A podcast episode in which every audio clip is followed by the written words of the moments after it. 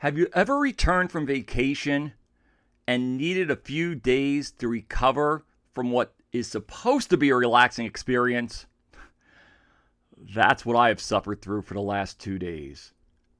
However, during my time of true rest at home, I reflected on the trip, and it reminded me of an important truth about raising children.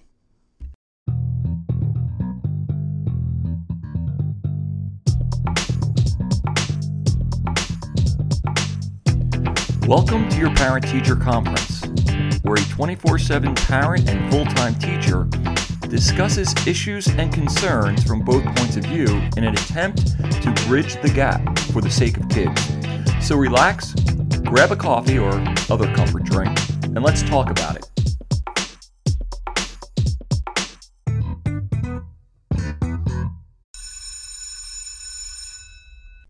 Welcome to your Parent-Teacher Conference. This is Coach Cullen, your host.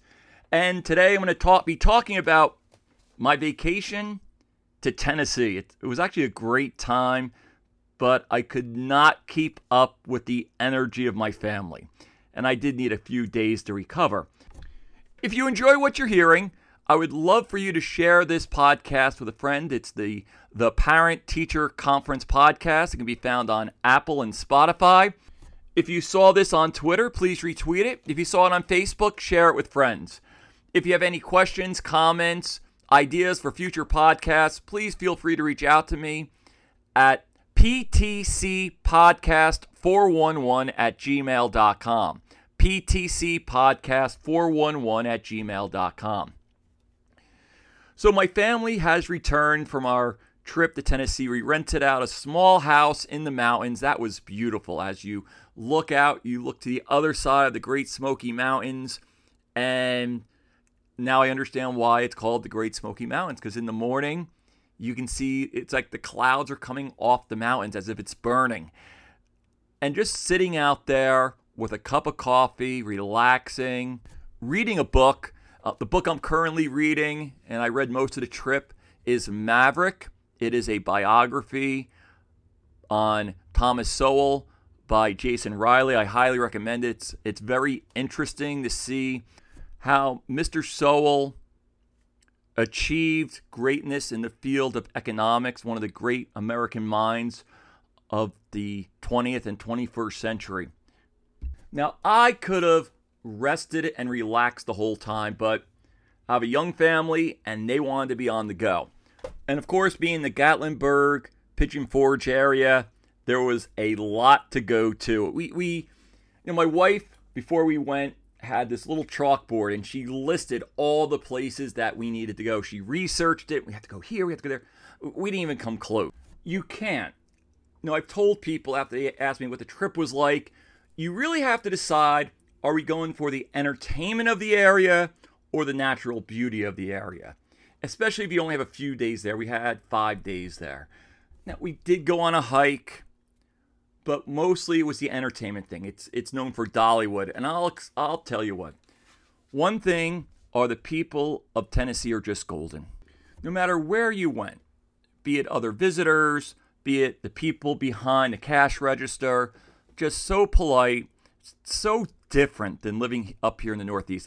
I have basically lived in the Northeast, United States, my whole life. And there's definitely a different vibe down there in Tennessee. You get the feeling they're genuinely glad you're there. So if you've never been there, Pigeon Forge and Gatlinburg is separated by the Great Smoky Mountain National Park. How I describe Pigeon Forge to people is Las Vegas without the casinos. Very gaudy dinner theaters. Like, you could go to Dolly Parton Stampede, and you can eat and watch like a little rodeo. You can go to Pirates, where you can watch pirates battle it out. You can go to the Hatfield and McCoys, where you see the Hatfield and McCoys battle it out. I don't think anybody's dying though. We went to the Pirates one. My wife wanted to go to that one. There is the Titanic there, and it's a large-scale model of the Titanic that you get to go in. There are two buildings that look like they're toppling over onto the highway. There is King Kong climbing a high skyscraper, even. So that's what I mean. Very like the gaudiness of Las Vegas, but no casinos. Now, Gatlinburg is a little downtown area. And I said that's like the New Jersey boardwalk without the ocean. You have the gift shops. You have places to eat. You have bars. You can, at night, you'll hear music coming out of the bars. So it's very boardwalky. But again, no ocean. And Dollywood is, you know, my father asked me, what was Dollywood like? Was it like Disney World? And I said, no, I would say more like Great Adventure. A little bigger. They have a water park as well. Cleaner. Definitely cleaner than the Great Adventure here in New Jersey. Just, they do a great job keeping it clean. I saw the second night, I finally saw a guy with a broom and dustpan. It was near the end of the night, too. But it really wasn't necessary. It seemed like people got the hint that you throw your garbage out in the garbage cans. And one thing that I did not experience in Dollywood that I experience all the time when we go to Disney World is people cutting. People, I always called it front seat, back seat, where you send your kids running up onto the line beforehand, and then the parents and the adults work their way through instead of all arriving to the line together. So now here you're on a line, and you have these like kids in front of you. You turn back, there's about 50 people behind you, and now here come the adults, the parents of those kids wanting to catch up to those adults. And if some of you might, oh, that's what I do, you know. We don't. I think that's cutting. You know, wait till your whole party is there. That's not fair to the 50 people who are probably families themselves who got onto the line altogether. Didn't see any of that in Dollywood. In fact, if anything, there were several times where you're kind of fighting it out to excuse the other. Oh, no, it's you. No. You know, I remember it happened. We were on line for something called a mountain coaster. If you don't know what one is, I'll tell you in a minute, because that's part, a big part of the podcast is going to be on this. But we're on line for a mountain coaster. And I walk over to a guy, and we're kind of like standing. I go, is this the line? Yeah. And I'm like, oh, okay, I'm sorry. I got behind them, and they're like, no, we're not all ready yet to go online. Why don't you get in front of us? And I said, no, you were here first, though. But that's what I mean by it was, there was not a fight. There was a genuine sense of, hey, get in front of us. It's not a problem. And both of us were doing it. In the end, I realized I was on the wrong line. That was the people who already had tickets. And I didn't have my tickets yet. So we both laughed at that, and I went on the other line to get tickets. But in Disney World, I remember having to tell people, you're cutting. I mean, this all the time is, I just don't like cutting in line. I think, you know, it's interesting. They've done study of lines. And of course, you know who's done the most study of lines is Disney World. And I remember hearing this once, that people can wait up to, I think, an hour and a half without complaining on a line if they know it's fair. People can wait up to an hour and a half on a line without any issues, without any complaining, if they know it's fair. And it's that when you see people being unfair, it kind of annoys you. And it annoys me, maybe because I'm a teacher and I see it all the time in you know, schools. I don't know. So we went to Dollywood, and my oldest daughter loves roller coasters. And there was this one roller coaster called Lightning Rod. It is, right now, the world's fastest wooden roller coaster. I think it hits speeds of like around 75 miles an hour. It takes you from 0 to like 45 in 2 seconds.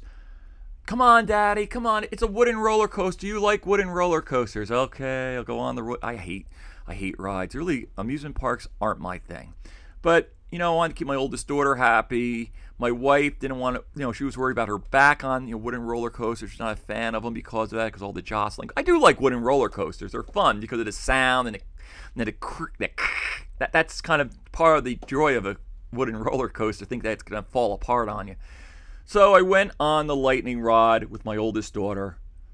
And you know, she was scared. She was scared the whole time. And we did it. It was fast.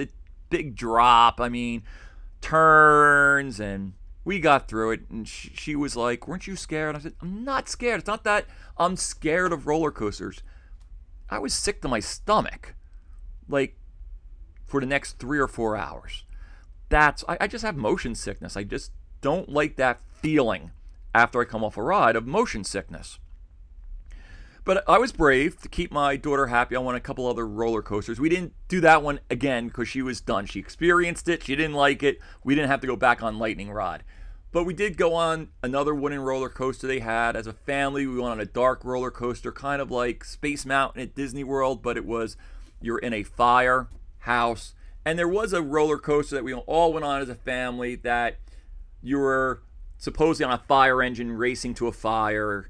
And that was fun. That it kind of sends you out and sends you backwards. It wasn't too scary. My stomach could handle it. It wasn't a lot of turns. And Dollywood at the end, they do in New Jersey. There's this small little kiddie amusement park called Land of Make-Believe. It is awesome. The rides area, I always say, is kind of like a glorified carnival. But the water area, the splash area, the water park that's there, for what it's for, because it's little kids. I mean, you're not going to bring a teenager in here, but there are, at the last time I went, there were at least 2 rides that, plus the lazy river, that a teenager would be okay with, but it's not death-defying rides, water rides. But for little kids, if we're talking like 10 and under, it's great. There's this huge splash area. They have, of course, the tipping bucket. They have a couple of the water rides. They have the lazy river. So if you're ever in Northwest New Jersey with a little kid, I highly recommend Land of Make-Believe. But one thing, this park has been around since I was a kid, like the early 70s. And one thing that has been consistent is when you leave the park, the exit is through the gift shop. Genius. Dollywood does the same thing. How you exit the park is you go through their large gift shop. And of course, leaving takes about a half hour to an hour as your young daughters are roaming around the gift shop trying to figure out how to spend Grandma and Grandpa's money they gave them to buy a souvenir. So like I said, probably my favorite part of the trip was discovering these things called mountain coasters. You get in a little cart, and it takes you up on this track up a mountain. Now, you're not going to the very top. We're not talking 1,000 feet up, but you're going up a mountain. And then it releases you on the track. You are now in control of how fast you want to go down the coaster.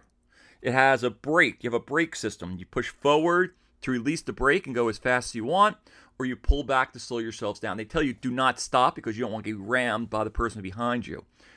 And it was great. In terms of my stomach and my motion sickness, I had no problems. It was kind of like driving a car, going around turns, knowing that you're not going to slide off the track. But again, if you're fearful of it, you could pull back a little bit. We went on several of these mountain coasters. It was a great time. I wish they had these things in New Jersey. Probably can't get the money that you can get down in, Tennessee and in this Great Smoky Mountain region to make money off of it. But highly recommend if you go down to that area, at least try one of the mountain coasters. They're usually packed. You pay for the ride, basically $10 to $20 usually gets you a ride or two. I told my wife that if we had one in our area, she would have, she would see me coming home a little late from school every so often, and she would be like, "Where'd you go? Take a ride on the mountain coaster again?" I'd be like, "Yeah." Now, as I was reflecting on the mountain coaster, I realized that riding the mountain coaster reminded me a lot about raising children. Let me explain. The first time we went up in one, my daughters were kind of worried about it, concerned. They didn't want to go alone. Now, if that's even my oldest daughter who loves roller coasters. So my wife took my oldest on her cart, and I went with my youngest. And the whole time, my youngest like, "Don't go fast, don't go fast, don't go fast."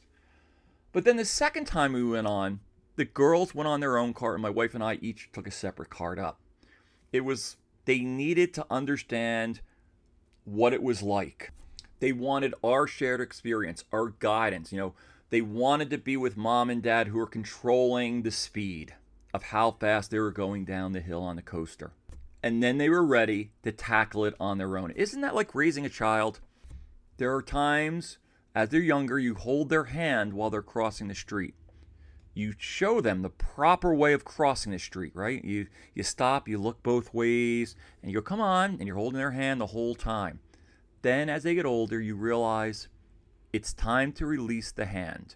And maybe for a while, you walk alongside of them, right? Okay, what do we do? You look both ways. Okay, is it safe? Yes. Okay, let's go cross.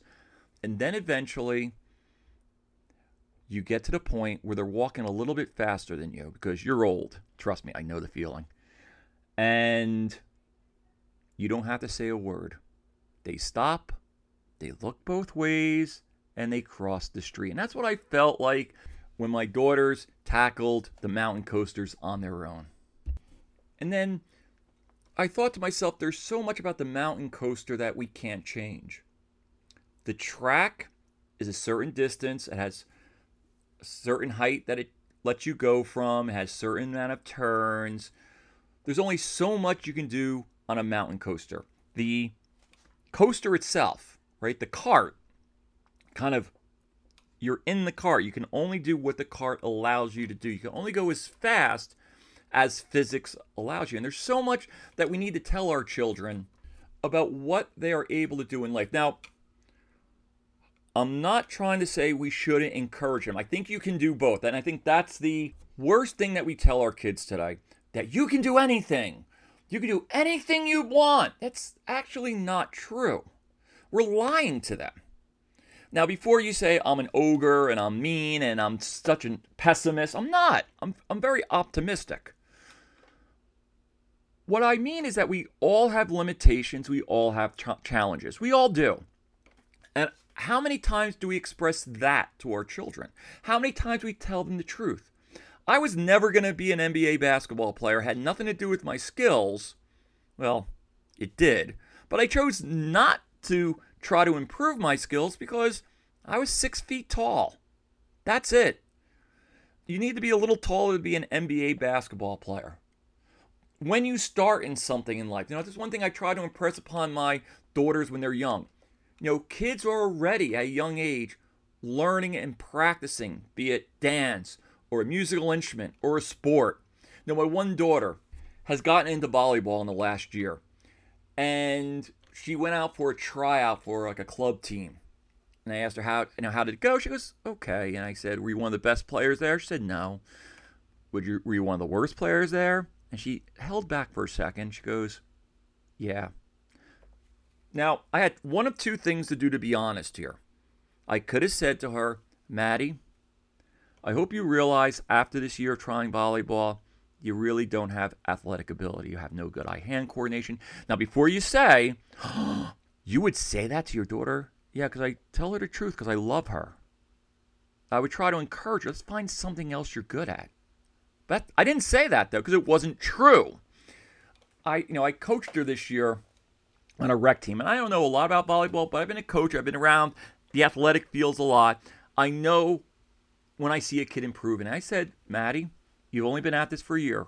You had the one girl, the girl we always said was the best player on our team. She's been playing volleyball for 5 years. Here are some good things about you. One, you have good eye-hand coordination. You always have. Two, you listen to your coach as well. I can tell that by your form, how you bump a ball, how you serve a ball. You're listening to the people who are teaching you how to do it. And I said, I even saw that when you were a swimmer. She used to swim, and people used to remark to me that she wasn't the fastest swimmer, but people used to remark, wow, her form is really good. She listens. She's coachable. And as a coach, I can tell you, give me a coachable kid than a star, because the coachable kid will do what's best, what I believe is best for the team instead of what's best for themselves. And I told her the one thing she doesn't have right now is the practice. Is the practice time. It's just doing it. I said, even if you don't make this club team, Maddie, if you really want to play volleyball, that should drive you to practice more on your own. Just take a volleyball out, serve it in the backyard, bump it to yourself, set it to yourself. Keep doing those things over and over and over again, because that's all that's missing. what is it? Malcolm Gladwell says it takes 10,000 hours of practice to become an expert in something. And my daughter is on the first few hundred still. So there's an encouragement. I'm encouraging her to do more, but there are limitations. If she didn't have good eye-hand coordination, and I told her, just keep trying.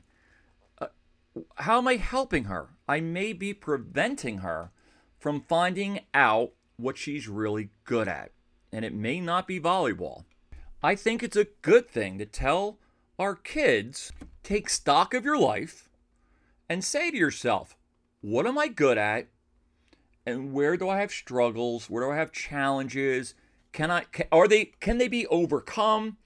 Am I limited physically in some way? These are all fair questions to get an honest assessment of ourselves, to find and discover what we're really good at, what we're really passionate about. But the coaster reminds us that there are limitations. The track is only so long. There's only so many curves. You have to sit in the cart. And you're limited in what you can do on the mountain coaster. I mean, when we're young, the world is our oyster. We should be telling our students, our kids, try things.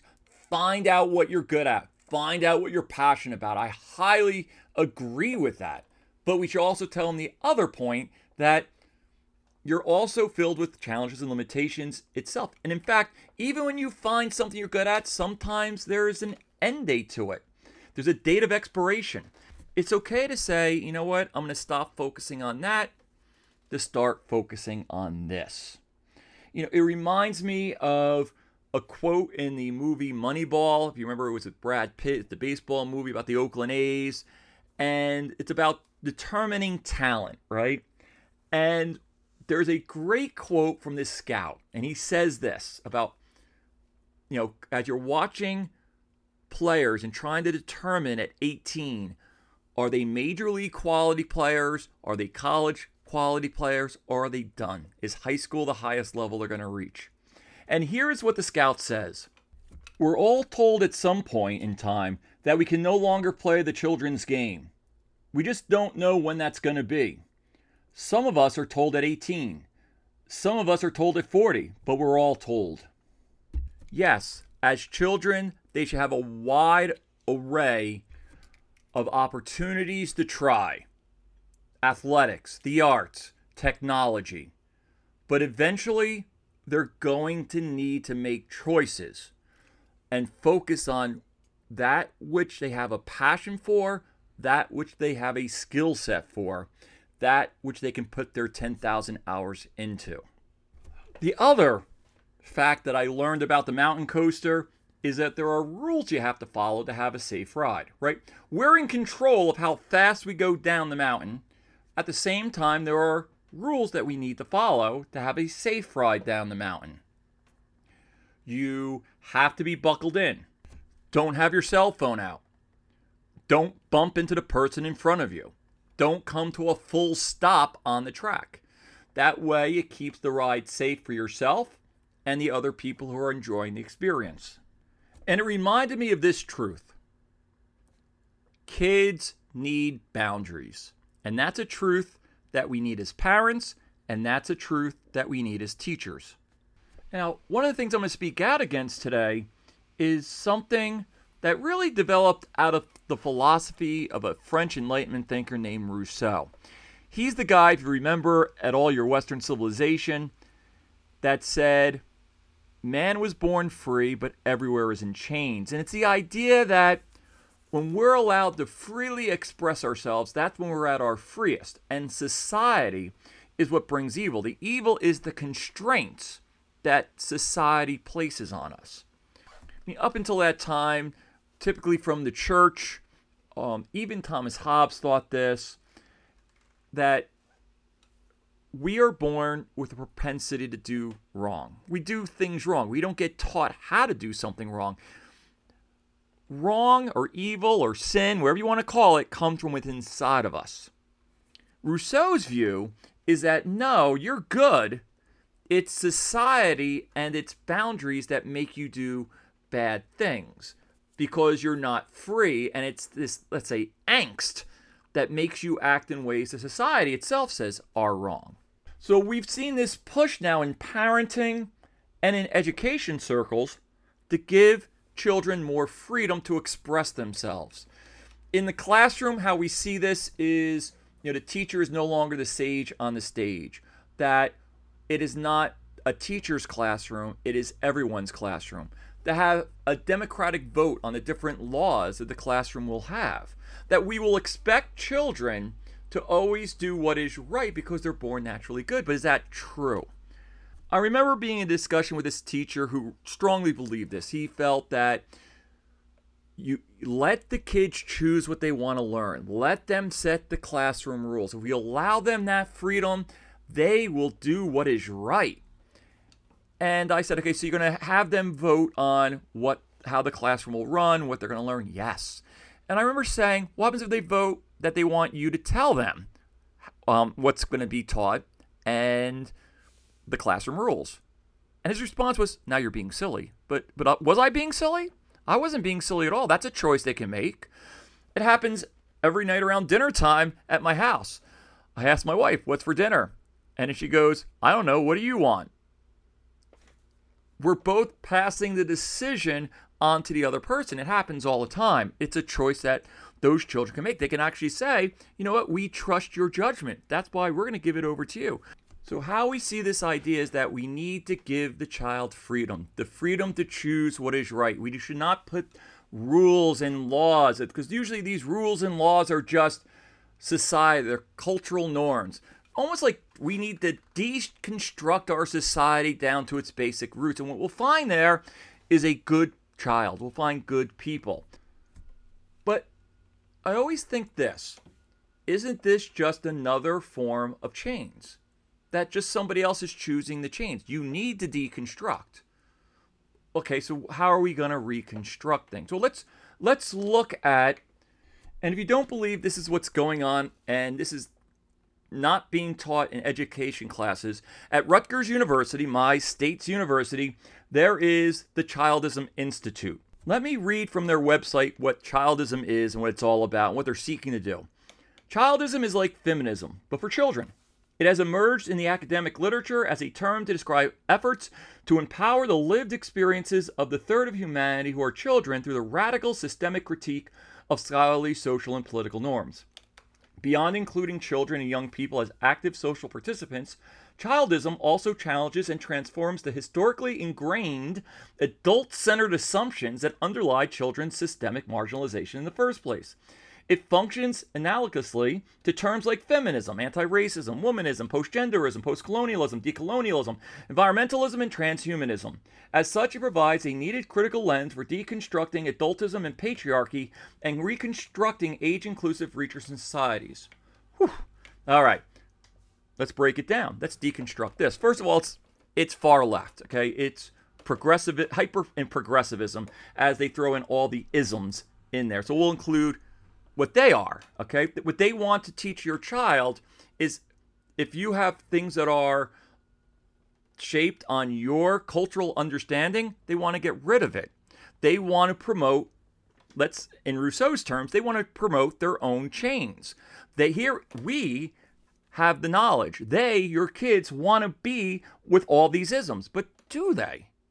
Or is that their adult assumption? You see, when I look at things like this, I always ask myself, can their argument be used against them? In this case, yes, it can. It's like, here's a bunch of adults telling kids what's best for them.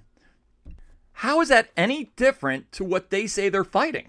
And what are adult-centered assumptions and systemic marginalization? Is that a parent saying the word no? No, you shouldn't do that. No, I question what you believe. Is it parents giving people an alternative view? Or is it parents saying there are consequences to taking that action you want to take? Another thing of giving children this much sovereignty is what they're trying to do. And who are they trying to become sovereign of? Their parents. Let's be honest. That's exactly what they're shooting for here. But it doesn't even make sense scientifically. As we know, the prefrontal cortex continues to develop in children till about the mid-20s. Now, what is the prefrontal cortex in the brain? What's its function, complex decision-making, planning and organization, impulse control. You know, you ever wonder why teenagers take risks?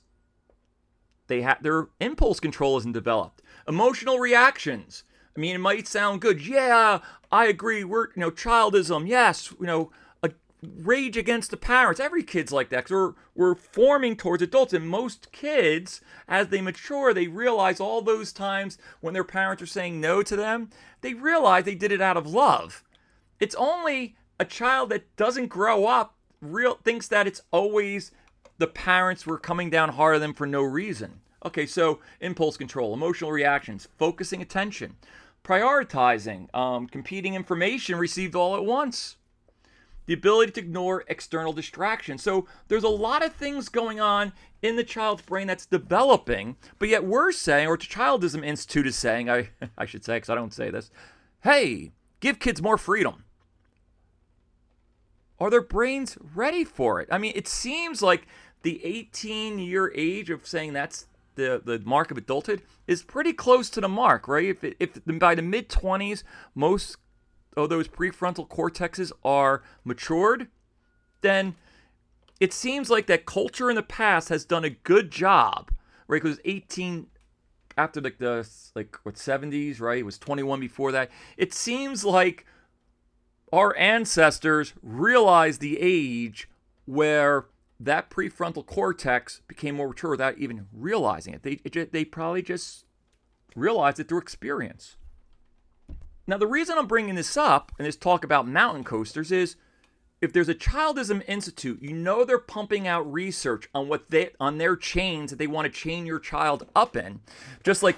And I'm using that term because that's exactly what Rousseau would say and what they would believe you're doing by raising your child in the culture and the beliefs that you want to raise them in. That those ideas against your raising your child is going out to educational schools throughout the country. And from this academic special interest group, it will get down into the university. And from the university into the students. And into the students, as they go out to teach, into your child's classroom. So it's something to be aware about, that is out there. In a sense, they're trying to bring in their morality in the classroom, but I gotta be honest, parents, the family, should be the core of teaching morality. I didn't just put my kids on the mountain coaster and say, go ahead, and I didn't go to the attendant. Do not tell them any of the rules. They gotta figure it out on their own. Let them be sovereign. If they want to surf down it on top of the cart, let them do it. Give them that freedom. No, of course not. Nobody would do that. Tell them the rules. They went down with us. We showed them how it worked and operated. That's what families do. And I think the main point that families do is pass down their cultural experiences, their cultural beliefs. Just because I think childism is a wacky idea and not based in reality, it doesn't mean that I don't love my children. I am prepared to get them mad at me when I tell them, no, that's not a good idea. Now, you may buy into childism. That's fine. I don't agree with it, but if that's what you want to raise your children in, that's fine. But I don't think a school should decide for us that it should be, we're going to promote the ideals of childism. I mean, each of us teach our worldview to our kids. For my family, it's based on Christianity. We believe that when they look outside, they see a world created by God. And they realize that they're created by God. They're created in the image of God. They're a special creation. There's something special about humanity. The idea that they're created in the image of God gives them value. At the same time, they also realize they choose to do things wrong. We all choose to do things wrong. Every one of us. It's not society that we're victims of. Often, we're the perpetrators. Sometimes we're the victims when other people choose to do wrong to us, but there are times that we choose to do wrong to other people. And in those times, we also know in my family that we believe in a God of grace and mercy. And because God has shown us grace and mercy, we need to show other people grace and mercy. I don't want them to see the world as a constant conflict of people trying to chain them up against what they truly want to do. I want them to see a world of love where they can express love and showing mercy and grace and compassion to other people just as they have received that themselves. But part of that is taming what's inside of us that doesn't want to express those ideals. What are you telling your kids? It's not a vacuum. Somebody is telling your kid a worldview. It could be in the classroom. It could be through TikTok videos. It could be their friends. Somebody is teaching your kid a worldview if you're not. And if you're a parent out there, I would highly recommend to think to yourself, what are the values that I want my child to have? And start enforcing it at home. It would be like going over the rules on that mountain coaster. The mountain coaster has a track. Your kid can go as fast or slow as they want. They have some decisions to make, but they need some guidance. Give them that guidance.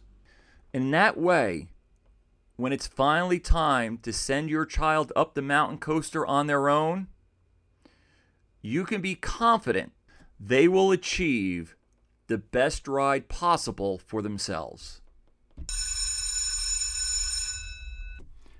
Thank you for joining me on the Parent Teacher Conference podcast. If you enjoyed what you heard, please share this podcast with friends. They can be teachers, they can be parents, they can be someone who's just interested in education and parenting. If you have a comment, a question, or an idea for a future topic, please feel free to reach out to me at ptcpodcast411@gmail.com. ptcpodcast411@gmail.com. Remember, a good teacher cares deeply for their students, but good parents love those students, their children, deeply.